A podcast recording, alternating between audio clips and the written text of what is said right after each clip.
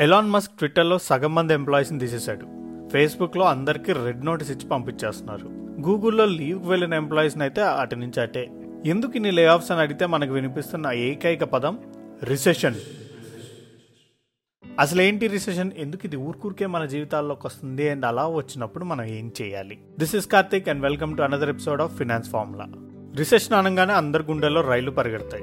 తప్పులేదు. మన మీడియా దానికి ఇచ్చే హైప్ అలాంటిది. కానీ అసలు ఎందుకు ఇది ఊరుకూరికే వస్తుంది? ఒక చిన్న ఎగ్జాంపుల్ చెప్తా. నేను ఒక రెంట్ ఇంట్లో ఉంటున్నా అనుకుందాం. మా సందు చివర ఒకడు ఇక్కడ సేల్స్ బాగా ఉన్నాయని ఒక పిజ్జా షాప్ ఓపెన్ చేశాడు. మనకి ఎలాగో పిజ్జాస్ అంటే ప్రాణం కాబట్టి వారానికి ఒకటి రెండు సార్లైనా వెళ్ళి తినేస్తూ ఉండేవాడిని. అదే టైంలో మా పక్కన సందులో ఒకడు అపార్ట్మెంట్ కడుతున్నాడని తెలిసింది. బాగుందని అందరూ చూస్తుంటే నేను వెళ్ళి చూశాను. నిజంగానే బాగుంది. ఒకటి బుక్ కూడా చేశాను. హోమ్ లోన్ తీసుకుని వెళ్ళండి. కానీ వాడు ఇస్తా ఇస్తా అని ఒక వన్ ఇయర్ డిలే చేశాడు. అప్పటి వరకు నేను రెంట్ ప్లస్ ఈఎంఐ రెండు కట్టాల్సి వచ్చింది. ఎక్స్పెన్సెస్ పెరిగిపోయాయి శాలరీ మాత్రం అంతే ఉంది. కాబట్టి ఎక్స్పెన్సెస్ తగ్గించుకోవడానికి వారానికి రెండుసార్లు పిజ్జా తినే నేను మెల్లిగా శాలరీ వచ్చినప్పుడు లేక ఏ వీకెండ్ అలా నెలకు ఒకసారి తినడం స్టార్ట్ చేశాను. మెల్లిమెల్లిగా ఫుల్గా మానేయడం కూడా జరిగింది. మెల్లిగా పిజ్జా షాప్ వాడి సేల్స్ తగ్గిపోయాయి. సరే ఉన్న కొద్ది సేల్స్లో అయినా ప్రాఫిట్ తెచ్చుకుందామని హండ్రెడ్ రూపీస్ ఉన్న పిజ్జాని వన్ ట్వంటీ రూపీస్ చేశాడు. చివరికి అపార్ట్మెంట్ హ్యాండ్ ఓవర్ చేశారు. నేను షిఫ్ట్ అయ్యాను. నా ఎక్స్పెన్సెస్ నార్మల్ స్టేట్కి వచ్చేసాయి. అమ్మయ్య ఇంకా హ్యాపీగా పిజ్జా తినొచ్చని పిజ్జా షాప్కి వెళ్ళాను. పిజ్జా వాడు నేను వచ్చాను రేట్స్ అదే తగ్గించాడు కదా. సో హండ్రెడ్ రూపీస్ పిజ్జాకి వన్ ట్వంటీ రూపీస్ ఇవ్వాల్సి వచ్చింది. అక్కడ నా సాటిస్ఫాక్షన్ దెబ్బతింది. హండ్రెడ్ రూపీస్కి పిజ్జా తిన్నప్పుడు వచ్చే సాటిస్ఫాక్షన్ నాకు రాలేదు. సో ఆ షాప్లో మెల్లిగా పిజ్జా తినడం తగ్గించేశాను ఆర్ మానేశాను అనుకుందాం. షాప్ వాడికి లైన్గా లాసెస్ వచ్చాయి. సో ఇక్కడ తప్పు ఎవరిది? ఎవరిది లేకపోయినా మంచిగా నడుస్తున్న బిజినెస్ అయితే దెబ్బతింది. ఇప్పుడు అదే సింగిల్ పర్సన్ ఆర్ కాలనీ ప్లేస్లో ఒక కంట్రీ ఉందనుకుందాం. అండ్ అదే పిజ్జా బిజినెస్ ఒక పెద్ద డామినోస్ ఆ పిజ్జా హట్ కంపెనీ అనుకుందాం. అండ్ అపార్ట్మెంట్ వన్ ఇయర్ డిలేని కోవిడ్ లాక్డౌన్ అని అనుకుందాం.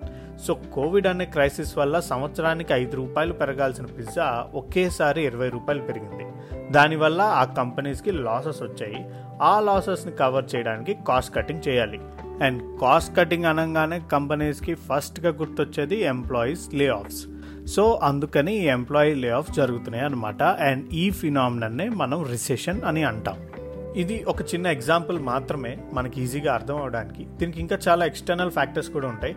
లైక్ రష్యా ఉక్రెయిన్ వార్ వల్ల పెరిగిన పెట్రోల్ ప్రైజెస్ సిఎన్జి ప్రైజెస్ అవ్వచ్చు. అలా అనమాట అసలు ఈ రిసెషన్ని రాకముందే ఎలా గుర్తిస్తారు? ఇన్ఫ్లేషన్ అదే ద్రవ్యోల్బణం. ఇందాక చెప్పినట్టు సంవత్సరానికి ఐదు రూపాయలు పెరగాల్సిన పిజ్జా రేట్ ఒకేసారి ఇరవై రూపాయలు పెరగటం. ఇప్పుడు ఇండియానే తీసుకుంటే మన ఇన్ఫ్లేషన్ రేట్ యావరేజ్గా సెవెన్ పర్సెంట్ ఉంటుంది. అంటే హండ్రెడ్ రూపీస్ ఉన్న వస్తువు నెక్స్ట్ ఇయర్కి వన్ నాట్ సెవెన్ అవుతుంది అనమాట కానీ సడన్గా ఇన్ఫ్లేషన్ రేట్ టెన్ పర్సెంటో ఫిఫ్టీన్ పర్సెంటో ట్వంటీ పర్సెంటో అయిపోయింది అనుకోండి అప్పుడు రిసెషన్ దగ్గరలోనే ఉందని గెస్ట్ చేయొచ్చు అనమాట ఇదే సేమ్ ఇప్పుడు వరల్డ్స్ అడ్వాన్స్ కంట్రీ అయిన యూఎస్ఏలో జరుగుతుంది. వాళ్ళ ఇన్ఫ్లేషన్ రేట్ నార్మల్ కంటే ఎక్కువ ఉంది. సిన్స్ కోవిడ్ అండ్ దానివల్ల మనం ఇందాకే చెప్పుకున్న ఎగ్జాంపుల్ లాగా అండ్ డైరెక్ట్లీ అది ఆ కంట్రీ ఎకానమీ పైన ఎఫెక్ట్ పడుతుంది. యాక్చువల్గా Indian economic growth rate or inflation rate కొంచెం స్టేబుల్గానే ఉన్నాయి. కానీ మన వాళ్ళు ఎందుకు భయపడుతున్నారంటే most of our workforce are working in multinational companies and వాళ్ళ దగ్గర నుంచే లే ఆఫ్స్ వస్తున్నాయి కాబట్టి. ఎస్ జాబ్ పోవడం is not an easy thing చాలా పెద్ద మ్యాటర్ ఫర్ మెనీ ఆఫ్ అందుకే emergency funds are very important nowadays already చెప్పాను మళ్ళీ చెప్తున్నాను.